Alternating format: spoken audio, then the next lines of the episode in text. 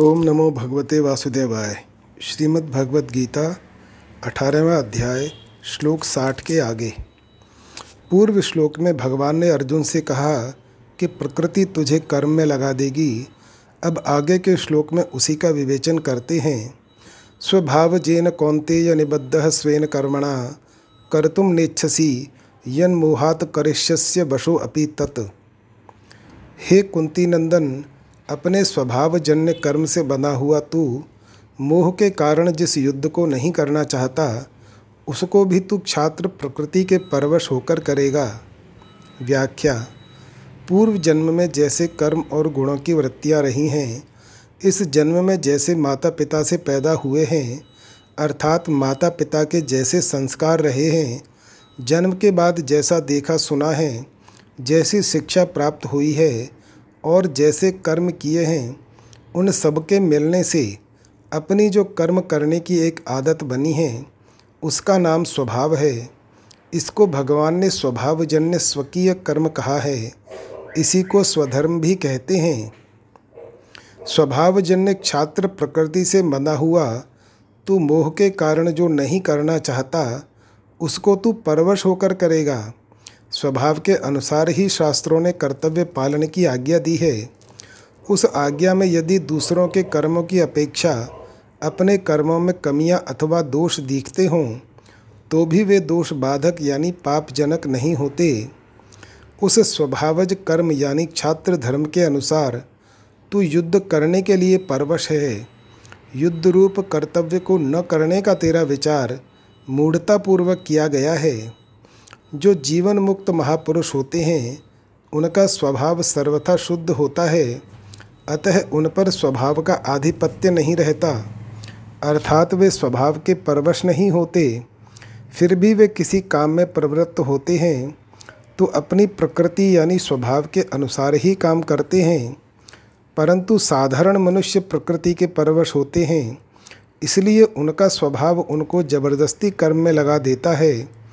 भगवान अर्जुन से कहते हैं कि तेरा छात्र स्वभाव भी तुझे ज़बरदस्ती युद्ध में लगा देगा, परंतु उसका फल तेरे लिए बढ़िया नहीं होगा। यदि तू शास्त्र या संत महापुरुषों की आज्ञा से अथवा मेरी आज्ञा से युद्ध रूप कर्म करेगा तो वही कर्म तेरे लिए कल्याणकारी हो जाएगा। कारण कि शास्त्र अथवा मेरी आज्ञा से कर्मों को करने से उन कर्मों में जो राग द्वेष हैं, वे स्वाभाविक ही मिटते चले जाएँगे। क्योंकि तेरी दृष्टि आज्ञा की तरफ़ रहेगी, राग द्वेष की तरफ़ नहीं। अतः वे कर्म बंधन कारक न होकर कल्याण कारक ही होंगे।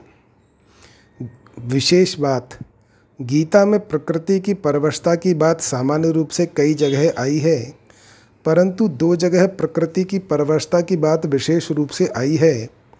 प्रकृतिम यान्ति भूतानी और यह प्रकृति स्वाम नियोक्षति ज्ञान योग में ज्ञानी प्रकृति से संबंध विच्छेद कर लेता है, इसलिए उसके लिए प्रकृति की परवशता की बात नहीं आई है।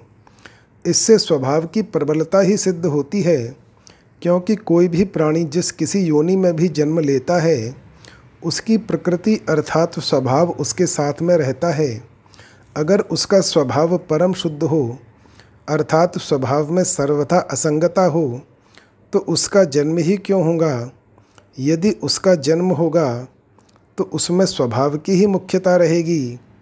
जब स्वभाव की ही मुख्यता अथवा परवशता रहेगी और प्रत्येक क्रिया स्वभाव के अनुसार ही होगी तो फिर शास्त्रों का विधि निषेध किस पर लागू होगा? गुरुजनों की शिक्षा किसके काम आएगी? और मनुष्य दुर्गुण दुराचारों का त्याग करके सद्गुण सदाचारों में कैसे प्रवृत्त होगा? उपर्युक्त प्रश्नों का उत्तर यह है कि जैसे मनुष्य गंगा जी के प्रवाह को रोक तो नहीं सकता, पर उसके प्रवाह को मोड़ सकता है, घुमा सकता है, ऐसे ही मनुष्य अपने वर्णोचित स्वभाव को छोड़ तो नहीं सकता, पर भगवत प्राप्ति का उद्देश्य रखकर उसको राग द्वेष से रहित परम शुद्ध निर्मल बना सकता है। तात्पर्य यह हुआ कि स्वभाव को शुद्ध बनाने में मनुष्य मात्र सर्वथा सबल और स्वतंत्र है, निर्बल और परतंत्र नहीं है। निर्बलता और परतंत्रता तो केवल राग द्वेष होने से प्रतीत होती है। अब इस स्वभाव को सुधारने के लिए भगवान ने गीता में कर्म योग और भक्ति योग की दृष्टि से दो उपाय बताए हैं। पहला कर्म योग की दृष्टि से तीसरे अध्याय में भगवान ने बताया है कि मनुष्य के खास शत्रु राग द्वेषी ही हैं, अतः राग द्वेष के वश में नहीं होना चाहिए। अर्थात राग द्वेष को लेकर कोई भी कर्म नहीं करना चाहिए। प्रत्युत शास्त्र की आज्ञा के अनुसार ही प्रत्येक कर्म करना चाहिए। शास्त्र के आज्ञानुसार, अर्थात शिष्य गुरु की, पुत्र माता पिता की, पत्नी पति की और नौकर मालिक की आज्ञा के अनुसार प्रसन्नता पूर्वक सब कर्म करता है तो उसमें राग द्वेष नहीं रहते, कारण कि अपने मन के अनुसार कर्म करने से ही राग द्वेष पुष्ट होते हैं। शास्त्र आदि की आज्ञा के अनुसार कार्य करने से और कभी दूसरा नया कार्य करने की मन में आ जाने पर भी शास्त्र की आज्ञा न होने से हम वह कार्य नहीं करते तो उससे हमारा राग मिट जाएगा। और कभी कार्य को न करने की मन में आ जाने पर भी शास्त्र की आज्ञा होने से हम वह कार्य प्रसन्नतापूर्वक करते हैं तो उससे हमारा द्वेष मिट जाएगा।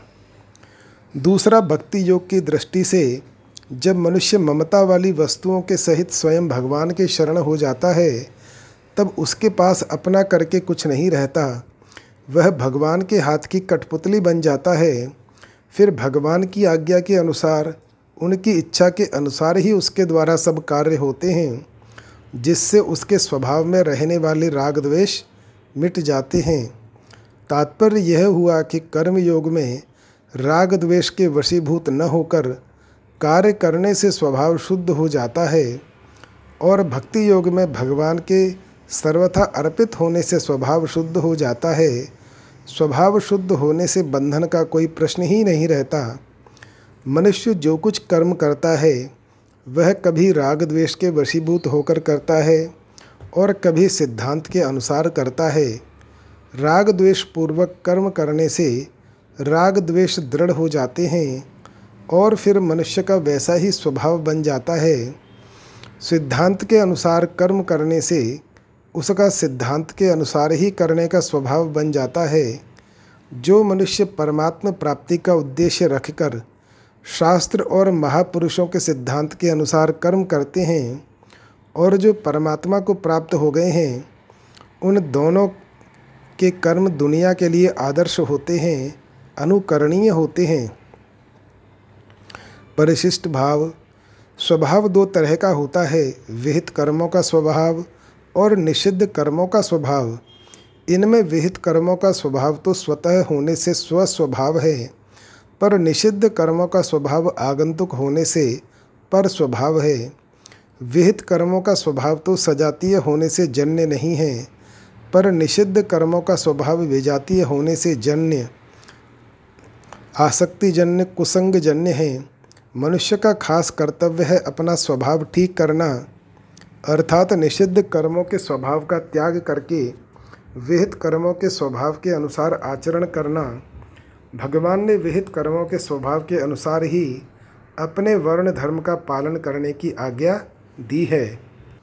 भगवान कहते हैं कि चाहे कर्तव्य मात्र समझकर युद्ध कर, चाहे मेरी आज्ञा मानकर युद्ध कर, युद्ध तो तेरे को करना ही पड़ेगा। मेरा आश्रय न लेने से तेरा अहंकार रहेगा, जिससे विहित कर्म भी बांधने वाला हो जाएगा। परंतु मेरा आश्रय लेने से अहंकार नहीं रहेगा अहंकार ही बांधने वाला होता है, जो प्रकृति के परवश नहीं होता, जिसकी प्रकृति महान शुद्ध होती है। ऐसा ज्ञानी महापुरुष भी जब प्रकृति के अनुसार क्रिया करता है, फिर प्रकृति के परवश हुआ तथा अशुद्ध प्रकृति वाला मनुष्य प्रकृति के विरुद्ध कर्म कैसे कर सकता है? जीव स्वयं परमात्मा का अंश है और स्वभाव प्रकृति का अंश है। स्वयं स्वतः सिद्ध है और स्वभाव खुद का बनाया हुआ है। स्वयं चेतन है और स्वभाव जड़ है। ऐसा होने पर भी जीव स्वभाव के परवश कैसे हो जाता है? इस प्रश्न के उत्तर में भगवान आगे का श्लोक कहते हैं, ईश्वर सर्वभूतानाम हृदयेशे अर्जुन तिष्ठति, भ्रामयन सर्वभूतानि यंत्रारूढ़ानी मायया। अर्थात हे अर्जुन, ईश्वर संपूर्ण प्राणियों के हृदय में रहता है और अपनी माया से शरीर रूपी यंत्र पर आरूढ़ हुए संपूर्ण प्राणियों को उनके स्वभाव के अनुसार भ्रमण कराता रहता है। व्याख्या, इसका तात्पर्य यह है कि जो ईश्वर सबका शासक, नियामक, सबका भरण पोषण करने वाला और निरपेक्ष रूप से सबका संचालक है वह अपनी शक्ति से उन प्राणियों को घुमाता है, जिन्होंने शरीर को मैं और मेरा मान रखा है। जैसे विद्युत शक्ति से संचालित यंत्र रेल पर कोई आरूढ़ हो जाता है, चढ़ जाता है तो उसको परवशता से रेल के अनुसार ही जाना पड़ता है। पर जब वह रेल पर आरूढ़ नहीं रहता, नीचे उतर जाता है, तब उसको रेल के अनुसार नहीं जाना पड़ता। ऐसे ही जब तक मनुष्य शरीर रूपी यंत्र के साथ मैं और मेरेपन का संबंध रखता है, तब तक ईश्वर उसको, उसके स्वभाव के अनुसार संचालित करता रहता है और वह मनुष्य जन्म मरण रूपी संसार के चक्र में घूमता रहता है। शरीर के साथ मैं मेरेपन का संबंध होने से ही राग द्वेष पैदा होते हैं, जिससे स्वभाव अशुद्ध हो जाता है। स्वभाव के अशुद्ध होने पर मनुष्य प्रकृति अर्थात स्वभाव के परवश हो जाता है। परंतु शरीर से सर्वथा संबंध विच्छेद होने पर जब स्वभाव राग द्वेष से रहित अर्थात शुद्ध हो जाता है, तब प्रकृति की परवशता नहीं रहती। प्रकृति की परवशता न रहने से ईश्वर की माया उसको संचालित नहीं करती। अब यहाँ यह शंका होती है कि जब ईश्वर ही हमारे को भ्रमण करवाता है, क्रिया करवाता है तब यह काम करना चाहिए और यह काम नहीं करना चाहिए ऐसी स्वतंत्रता कहाँ रही?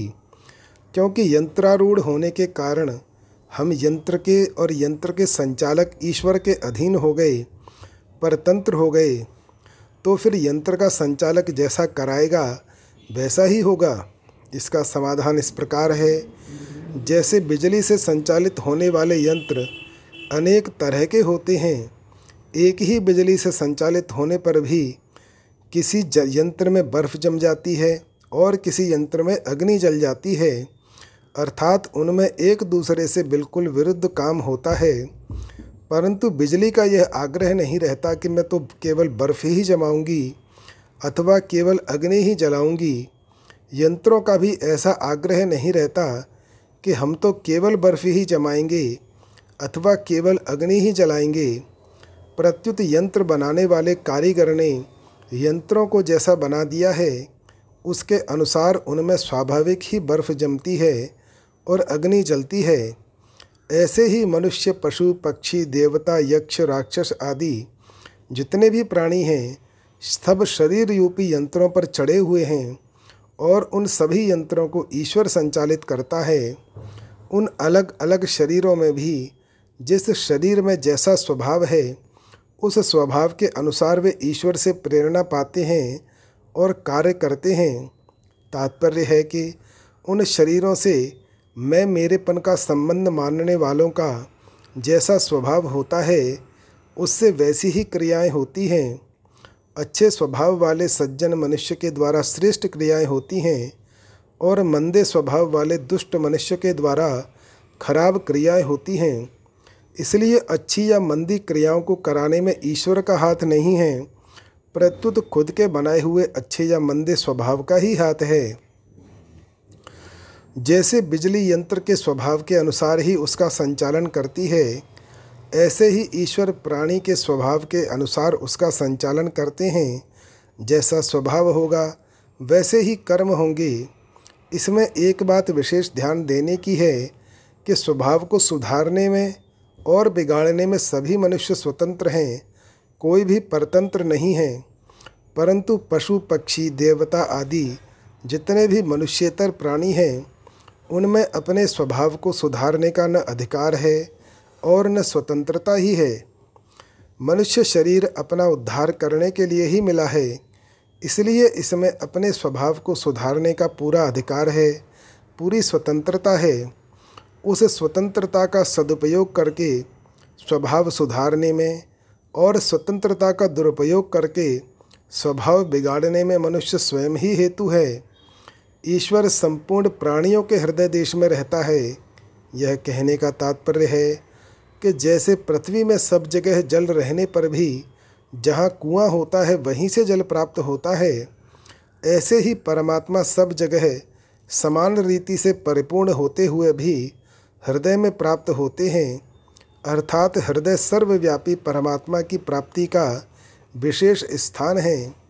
ऐसे ही तीसरे अध्याय में सर्वव्यापी परमात्मा को यज्ञ में स्थित बताया गया है। विशेष बात, साधक की प्रायः यह भूल होती है कि वह भजन, कीर्तन, ध्यान आदि करते हुए भी भगवान दूर हैं, वे अभी नहीं मिलेंगे, यहाँ नहीं मिलेंगे। अभी मैं योग्य नहीं हूँ, भगवान की कृपा नहीं है, आदि भावनाएँ बनाकर भगवान की दूरी की मान्यता ही दृढ़ करता रहता है। इस जगह साधक को यह सावधानी रखनी चाहिए कि जब भगवान सभी प्राणियों में मौजूद हैं तो मेरे में भी हैं, वे सर्वत्र व्यापक हैं तो मैं जो जप करता हूँ, उस जप में भी भगवान हैं, मैं श्वास लेता हूँ तो उस श्वास में भी भगवान हैं। मेरे मन में भी भगवान हैं, बुद्धि में भी भगवान हैं। मैं जो मैं मैं कहता हूँ, उस मैं में भी भगवान हैं। उस मैं का जो आधार है, वह अपना स्वरूप भगवान से अभिन्न है। अर्थात मैंपन तो दूर है, पर भगवान मैंपन से भी नज़दीक हैं। इस प्रकार अपने में भगवान को मानते हुए भी भजन, जप, ध्यान आदि करने चाहिए। अब शंका यह होती है कि अपने में परमात्मा को मानने से मैं और परमात्मा दो अलग अलग हैं, यह द्वैतापत्ति होगी।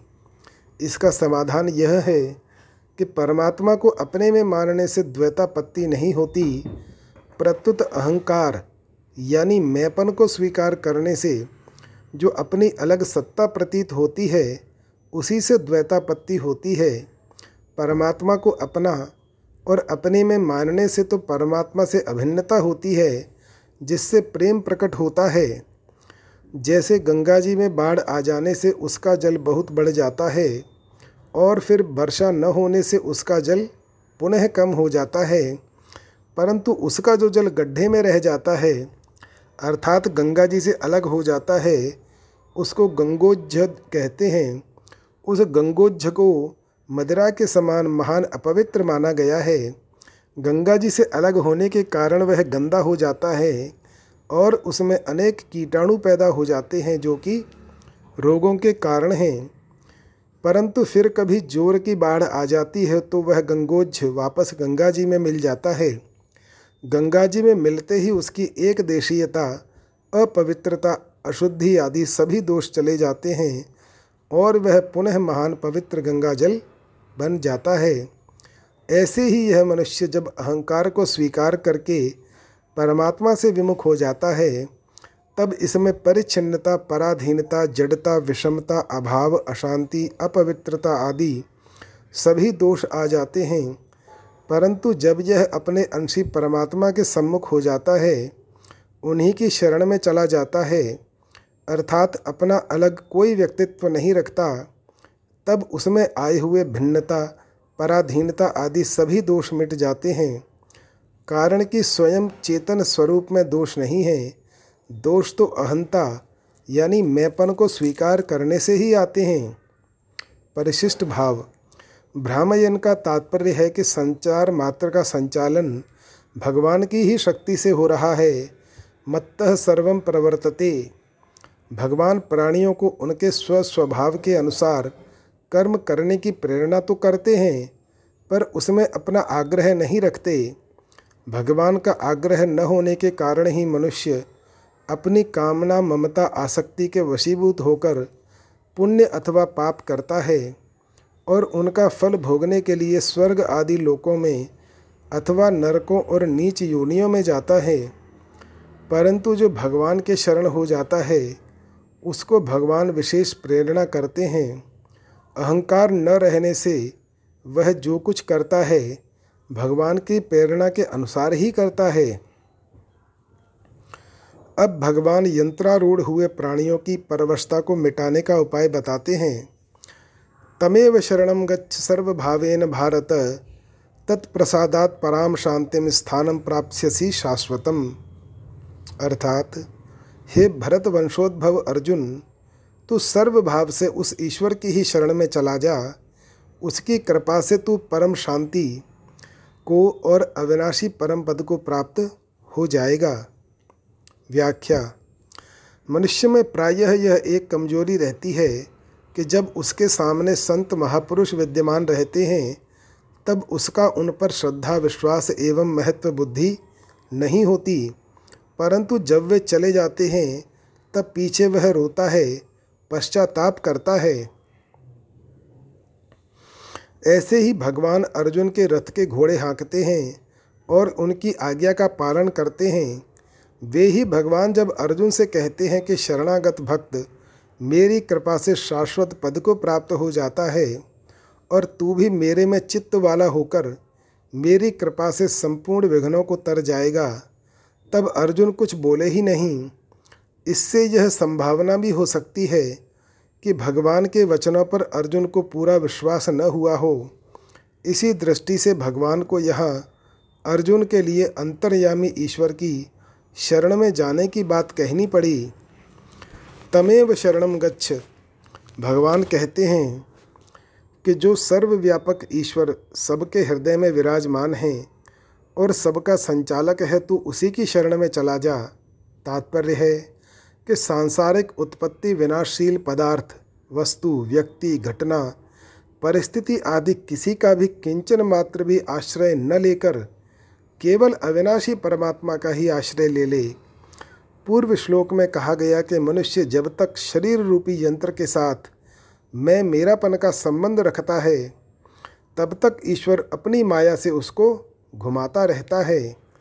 अब यहाँ एव पद से उसका निषेध करते हुए भगवान अर्जुन से कहते हैं कि शरीर रूपी यंत्र के साथ किंचन मात्र भी मैं मेरेपन का संबंध न रखकर तो केवल उस ईश्वर की शरण में चला जा।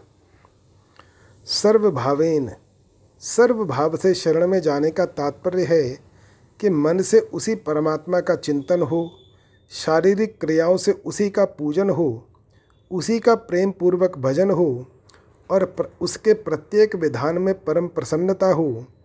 वह विधान चाहे शरीर इंद्रियाँ, मन आदि के अनुकूल हो चाहे प्रतिकूल हो उसे भगवान का ही किया हुआ मानकर खूब प्रसन्न हो जाए कि अहो भगवान की मेरे पर कितनी कृपा है कि मेरे से बिना पूछे ही मेरे मन बुद्धि आदि के विपरीत जानते हुए भी केवल मेरे हित की भावना से मेरा परम कल्याण करने के लिए उन्होंने ऐसा विधान किया है। भगवान ने पहले यह कह दिया था कि मेरी कृपा से शाश्वत पद की प्राप्ति हो जाती है और मेरी कृपा से तू संपूर्ण विघ्नों से तर जाएगा। वही बात यहाँ कहते हैं कि उस अंतर्यामी परमात्मा की कृपा से तू परम शांति और शाश्वत स्थान को प्राप्त कर लेगा। गीता में अविनाशी परम पद को ही पराशांति नाम से कहा गया है, परंतु यहाँ भगवान ने पराशांति और शाश्वत स्थान यानी परम पद दोनों का प्रयोग एक साथ किया है। अतः यह पराशांति का अर्थ संसार से सर्वथा उपरति और शाश्वत स्थान का अर्थ परम पद लेना चाहिए। भगवान ने तमेव शरणम गच्छ पदों से अर्जुन को सर्वव्यापी ईश्वर की शरण में जाने के लिए कहा है। इससे यह शंका हो सकती है कि क्या भगवान श्री कृष्ण ईश्वर नहीं हैं? क्योंकि अगर भगवान श्री कृष्ण ईश्वर होते तो अर्जुन को उसी की शरण में जा ऐसा परोक्ष रीति से नहीं कहते। इसका समाधान यह है कि भगवान ने सर्वव्यापक ईश्वर की शरणागति को तो गुह्याद गुह्यतरम अर्थात गुह्य से गुह्यतर कहा है, पर अपनी शरणागति को सर्वगुह्यतमम अर्थात सबसे गुह्यतम कहा है। इससे सर्वव्यापक ईश्वर की अपेक्षा भगवान श्री कृष्ण बड़े ही सिद्ध हुए। भगवान ने पहले कहा है कि मैं अजन्मा, अविनाशी और संपूर्ण प्राणियों का ईश्वर होते हुए भी अपनी प्रकृति को अधीन करके अपनी योग माया से प्रकट होता हूँ। मैं संपूर्ण यज्ञों और तपों का भोगता हूँ। संपूर्ण लोकों का महान ईश्वर हूँ। और संपूर्ण प्राणियों का सुहृद हूँ। ऐसा मुझे मानने से शांति की प्राप्ति होती है।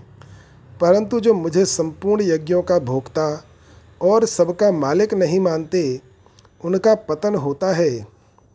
इस प्रकार अन्वय व्यतिरेक से भी भगवान श्री कृष्ण का ईश्वरत्व सिद्ध हो जाता है। इस अध्याय में अंतर्यामी ईश्वर को सब प्राणियों के हृदय में स्थित बताया गया है।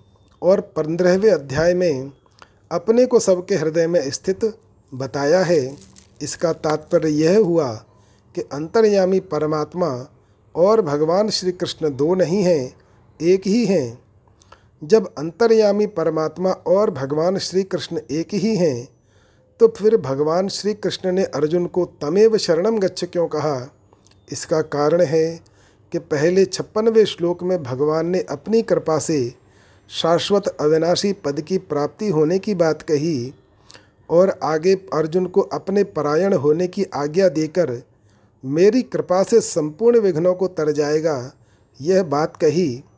परंतु अर्जुन कुछ बोले नहीं, अर्थात उन्होंने कुछ भी स्वीकार नहीं किया।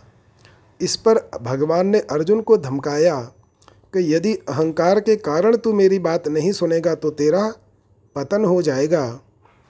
उनसठवें और साठवें श्लोक में कहा कि मैं युद्ध नहीं करूँगा, इस प्रकार अहंकार का आश्रय लेकर किया हुआ तेरा निश्चय भी नहीं टेकेगा और तुझे स्वभावज कर्मों के परवश होकर युद्ध करना ही पड़ेगा।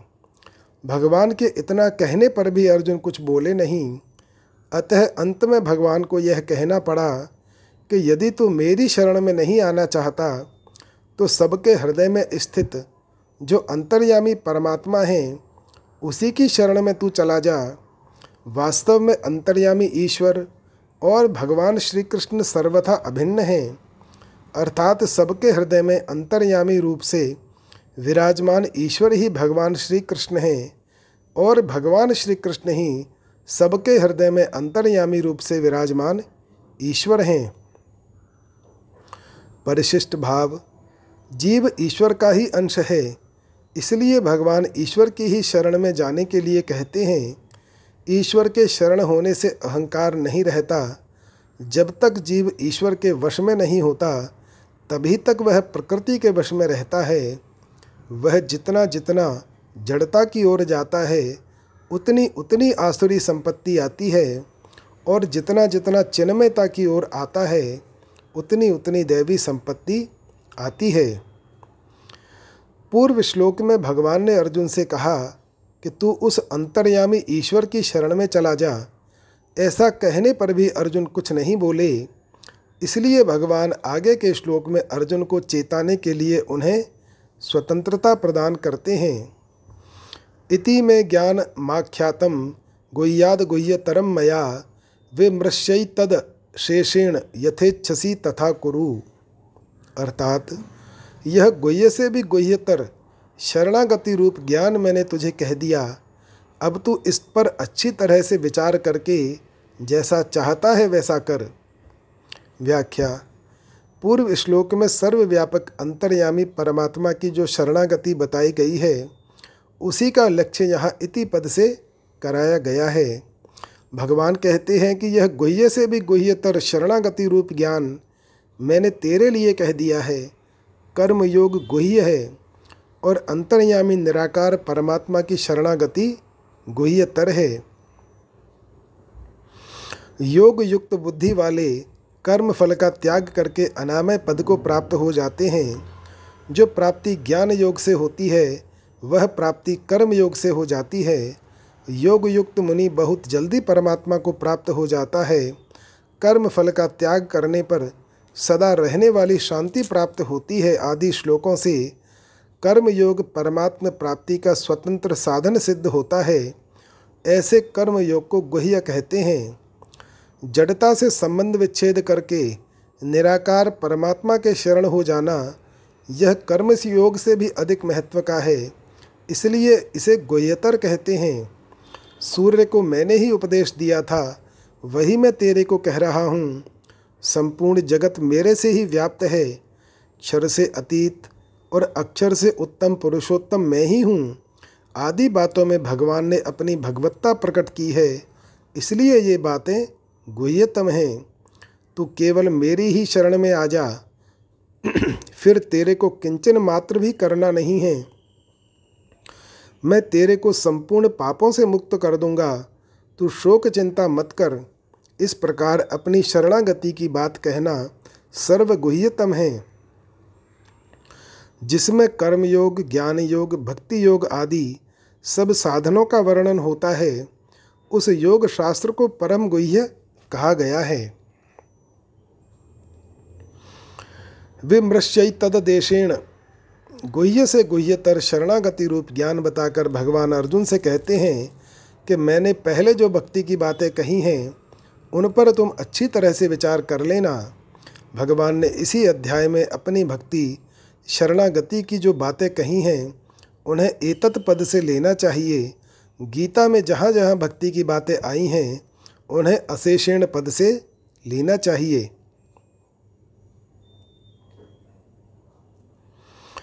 विमश्रई तद देशेण कहने में भगवान की अत्यधिक कृपालुता की एक गूढ़ाभिसंधि है। कि कहीं अर्जुन मेरे से विमुख न हो जाए, इसलिए यदि यह मेरी कही हुई बातों की तरफ़ विशेषता से ख्याल करेगा तो असली बात अवश्य ही इसकी समझ में आ जाएगी, और फिर यह मेरे से विमुख नहीं होगा। यथेच्छसी तथा कुरु, पहले कही सब बातों पर पूरा पूरा विचार करके, फिर तेरी जैसी मर्ज़ी आए वैसा कर, तू जैसा करना चाहता है वैसा कर। ऐसा कहने में ही भगवान की आत्मीयता, कृपालुता और हिताशिता ही प्रत्यक्ष दिख रही है। पहले श्लोकों में भगवान अर्जुन के हित की बात कहते आए हैं, पर इन वाक्यों में भगवान की अर्जुन पर सामान्य कृपा है। इस श्लोक में अर्जुन को धमकाने में भगवान की विशेष कृपा और अपनेपन का भाव टपकता है और यहाँ यथेच्छसी तथा कुरु कहकर भगवान जो अपनेपन का त्याग कर रहे हैं, इसमें तो भगवान की अत्यधिक कृपा और आत्मीयता भरी हुई है। कारण कि भक्त भगवान का धमका जाया, धमकाया जाना तो सह सकता है, पर भगवान का त्याग नहीं सह सकता। इसलिए न श्रोष्यसी, विनक्षसी आदि कहने पर भी अर्जुन पर इतना असर नहीं पड़ा, जितना यथेच्छसी तथा कुरु कहने पर पड़ा। इसे सुनकर अर्जुन घबरा गए कि भगवान तो मेरा त्याग कर रहे हैं, क्योंकि मैंने यह बड़ी भारी गलती की कि भगवान के द्वारा प्यार से समझाने, अपनेपन से धमकाने और अंतर्यामी की शरणागति की बात कहने पर भी मैं कुछ बोला नहीं, जिससे भगवान को जैसी मर्ज़ी आए वैसा कर यह कहना पड़ा। अब तो मैं कुछ भी कहने के लायक नहीं हूँ। ऐसा सोचकर अर्जुन बड़े दुखी हो जाते हैं। तब भगवान अर्जुन के बिना पूछे ही सर्वगुह्यतम वचनों को कहते हैं, जिसका वर्णन आगे के श्लोक में है। परिशिष्ट भाव, यथेच्छसी तथा कुरु, यह भगवान त्याग करने के लिए नहीं कहते, प्रत्युत अपनी तरफ़ विशेषता से खींचने के लिए कहते हैं।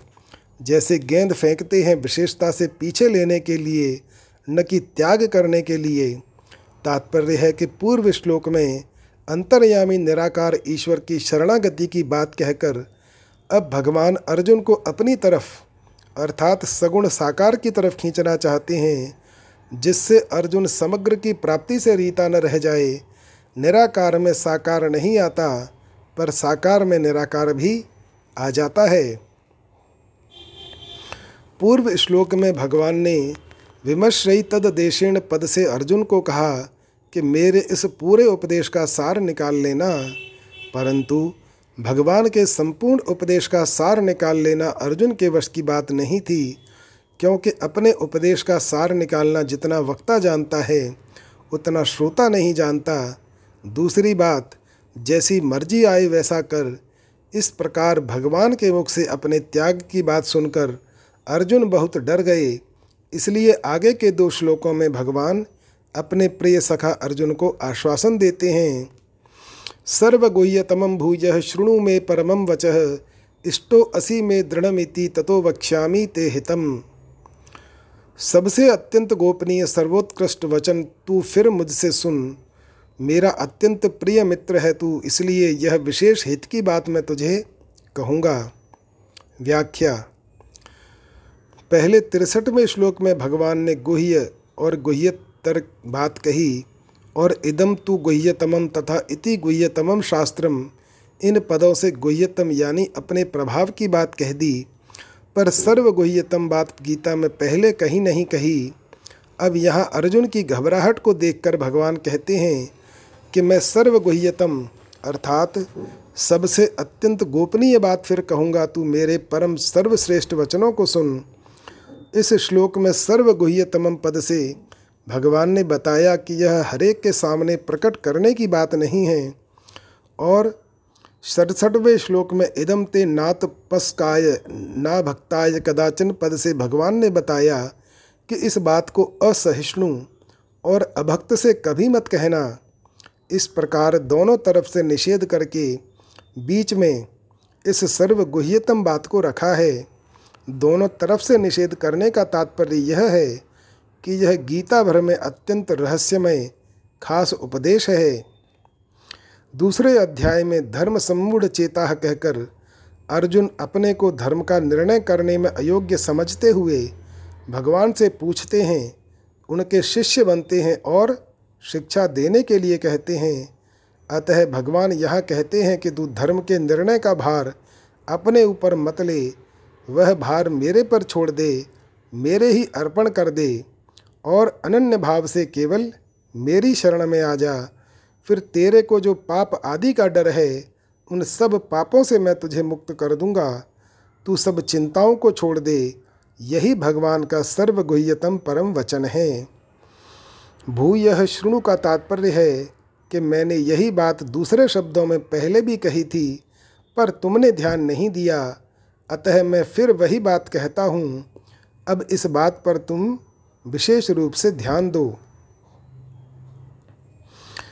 यह सर्वगुह्यतम वाली बात भगवान ने पहले कह दी थी, पर सर्वगुह्यतम पद पहले नहीं कहा और अर्जुन का भी उस बात पर लक्ष्य नहीं गया।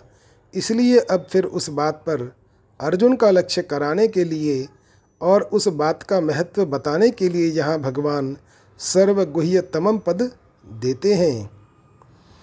इससे पहले भगवान ने कहा कि जैसी मर्ज़ी आए वैसा कर। जो अनुयायी है, आज्ञा पालक है, शरणागत है, उसके लिए ऐसी बात कहने के समान दूसरा क्या दंड दिया जा सकता है? अतः इस बात को सुनकर अर्जुन के मन में भय पैदा हो गया कि भगवान मेरा त्याग कर रहे हैं। उस भय को दूर करने के लिए भगवान यहाँ कहते हैं कि तुम मेरे अत्यंत प्यारे मित्र हो। यदि अर्जुन के मन में भय या संदेह न होता तो भगवान को तुम मेरे अत्यंत प्यारे मित्र हो। यह कहकर सफ़ाई देने की क्या ज़रूरत थी? सफ़ाई देना तभी बनता है जब दूसरे के मन में भय हो, संदेह हो और हलचल हो। सासति करे, पुनि कर ही पसाऊं, नाथ प्रभु न कर सहज सुभाऊं। इष्ट कहने का दूसरा भाव यह है कि भगवान अपने शरणागत भक्त को अपना इष्ट देव मान लेते हैं। भक्त सब कुछ छोड़कर केवल भगवान को अपना इष्ट मानता है तो भगवान भी उसको अपना इष्ट मान लेते हैं। क्योंकि भक्ति के विषय में भगवान का यह कानून है, ये यथा माम प्रपद्यन्ते तांस तथैव भजाम्यहम। अर्थात, जो भक्त जैसे मेरे शरण होते हैं मैं भी उनको वैसे ही आश्रय देता हूँ। भगवान की दृष्टि में भक्त के समान और कोई श्रेष्ठ नहीं है। भागवत में भगवान उद्धव जी से कहते हैं, तुम्हारे जैसे प्रेमी भक्त मुझे जितने प्यारे हैं, उतने प्यारे न ब्रह्मा जी हैं, न शंकर जी हैं, न बलराम जी हैं। और तो क्या, मेरे शरीर में निवास करने वाली लक्ष्मी जी और मेरी आत्मा भी उतनी प्यारी नहीं है। न तथा मे प्रियतम आत्मयोनिर्न शंकर न च संकर्षणो न श्री नैर्वात्मा च यथा भवान। दृढ़ कहने का तात्पर्य है कि जब तुमने एक बार कह दिया कि मैं आपके शरण हूँ तो अब तुम्हें बिल्कुल भी भय नहीं करना चाहिए। कारण कि जो मेरी शरण में आकर एक बार भी सच्चे हृदय से कह देता है कि मैं आपका ही हूँ उसको मैं संपूर्ण प्राणियों से अभय, सुरक्षित कर देता हूँ। यह मेरा व्रत है। शक्रदेव प्रपन्नाय तवास्मीति च याचते अभयम सर्वभूतेभ्यो ददाम्येतद व्रतम मम। ततो वक्ष्यामि ते हितम। तू मेरा अत्यंत प्यारा मित्र है, इसलिए अपने हृदय की अत्यंत गोपनीय और अपने दरबार की श्रेष्ठ से श्रेष्ठ बात तुझसे कहूँगा। दूसरी बात मैं जो आगे शरणागति की बात कहूँगा, उसका यह तात्पर्य नहीं है कि मेरी शरण में आने से मुझे कोई लाभ हो जाएगा। प्रत्युत इसमें केवल तेरा ही हित होगा। इससे सिद्ध होता है कि प्राणी मात्र का हित केवल इसी बात में है कि वह किसी दूसरे का सहारा न लेकर केवल भगवान की ही शरण ले। भगवान की शरण होने के सिवाय जीव का कहीं भी किंचन मात्र भी हित नहीं है। कारण है कि जीव साक्षात परमात्मा का अंश है, इसलिए वह परमात्मा को छोड़कर किसी का भी सहारा लेगा तो वह सहारा टिकेगा नहीं। जब संसार की कोई भी वस्तु, व्यक्ति, घटना, परिस्थिति, अवस्था आदि स्थिर नहीं है तो फिर उनका सहारा कैसे स्थिर रह सकता है? उनका सहारा तो रहेगा नहीं, पर चिंता, शोक, दुख आदि रह जाएँगे। जैसे अग्नि से अंगार दूर हो जाता है तो वह काला कोयला बन जाता है। पर वही कोयला जब पुनः अग्नि से मिल जाता है, तब वह अंगार बन जाता है और चमक उठता है। ऐसे ही यह जीव भगवान से विमुख हो जाता है। तो बार बार जन्मता, मरता और दुख पाता रहता है।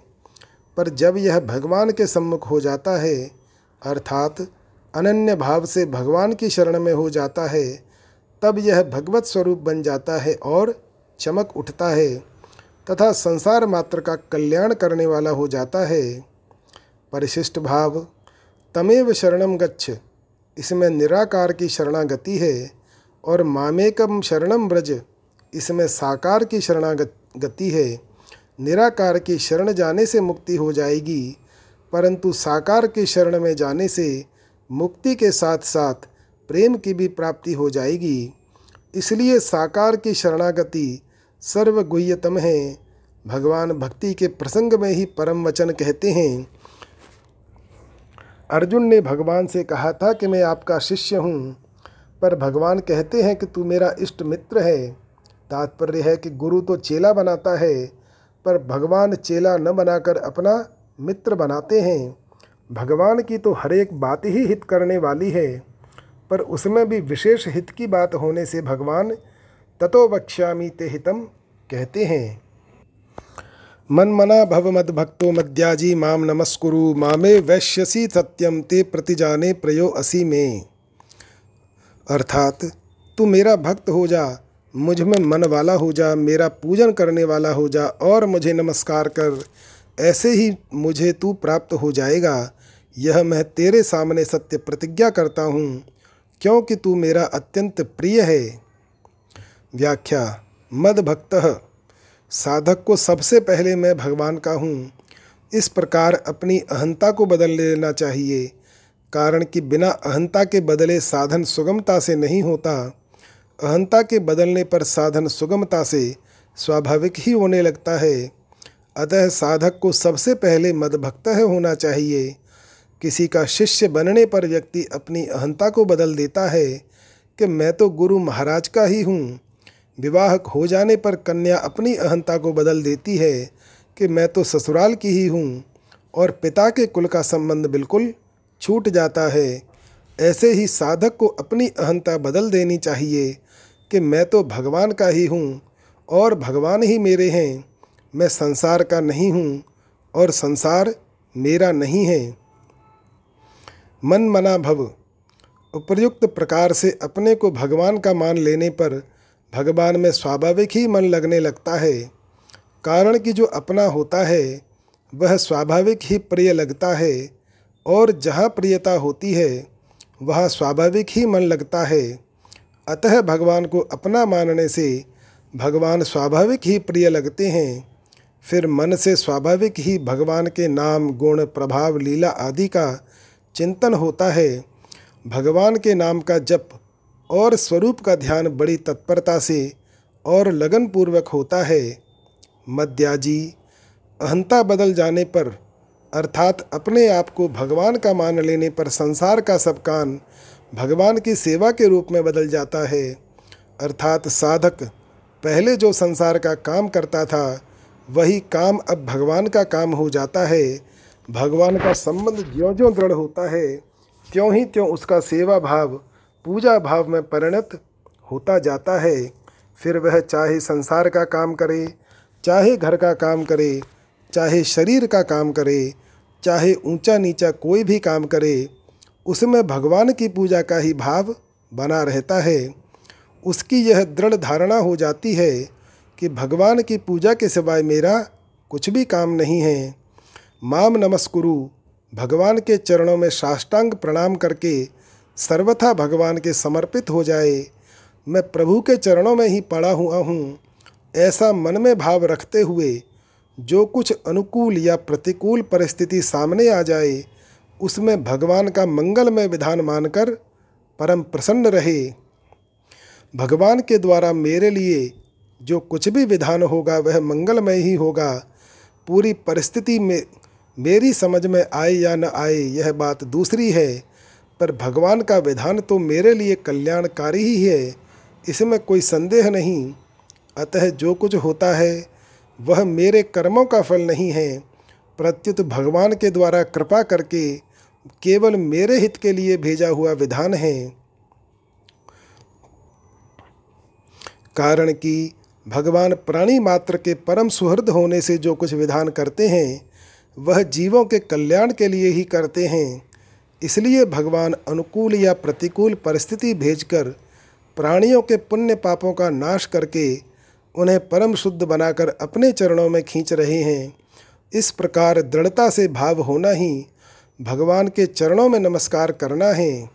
भगवान कहते हैं कि इस प्रकार मेरा भक्त होने से, मेरे में मन वाला होने से, मेरा पूजन करने वाला होने से और मुझे नमस्कार करने से तू मेरे को ही प्राप्त होगा, अर्थात मेरे में ही निवास करेगा, ऐसी मैं सत्य प्रतिज्ञा करता हूँ, क्योंकि तू मेरा प्यारा है। प्रियो, असी में कहने का तात्पर्य है कि भगवान का जीव मात्र पर अत्यधिक स्नेह है। अपना ही अंश होने से कोई भी जीव भगवान को अप्रिय नहीं है। भगवान जीवों को चाहे चौरासी लाख योनियों में भेजे, चाहे नरकों में भेजे उनका उद्देश्य जीवों को पवित्र करने का ही होता है। जीवों के प्रति भगवान का जो यह कृपापूर्ण विधान है, यह भगवान के प्यार का ही द्योतक है। इसी बात को प्रकट करने के लिए भगवान अर्जुन को जीव मात्र का प्रतिनिधि बनाकर प्रियो असी में वचन कहते हैं। जीव मात्र भगवान को अत्यंत प्रिय हैं। केवल जीव ही भगवान से विमुख होकर प्रतिक्षण वियुक्त होने वाले संसार को अपना मानने लगता है, जबकि संसार ने कभी जीव को अपना नहीं माना है। जीव ही अपनी तरफ़ से संसार से संबंध जोड़ता है। संसार प्रतिक्षण परिवर्तनशील है, और जीव नित्य अपरिवर्तनशील है। जीव से यही गलती होती है कि वह प्रतिक्षण बदलने वाले संसार के संबंध को नित्य मान लेता है। यही कारण है कि संबंधी के न रहने पर भी उससे माना हुआ संबंध रहता है। यह माना हुआ संबंध ही अनर्थ का हेतु है। इस संबंध को मानने अथवा न मानने में सभी स्वतंत्र है। अतः इस माने हुए संबंध का त्याग करके जिनसे हमारा वास्तविक और नित्य संबंध है, उन भगवान की शरण में चले जाना चाहिए। परिशिष्ट भाव अर्जुन भगवान को प्राप्त ही हैं। अतः यहाँ मामे वैश्यसी कहने का तात्पर्य है कि तेरे को समग्र यानी माम की प्राप्ति हो जाएगी, जिसके लिए भगवान ने सातवें अध्याय के आरंभ में कहा था असंशयम समग्रम माम। यथा ज्ञास्यसी तच्छृणु। फिर तेरी मेरे से आत्मीयता हो जाएगी, जिसके लिए भगवान ने सातवें अध्याय में कहा था, ज्ञानी त्वात्मैव मे मतम। प्रियो ही ज्ञानिनो अत्यर्थमहम स च मम प्रिय। जय श्री राम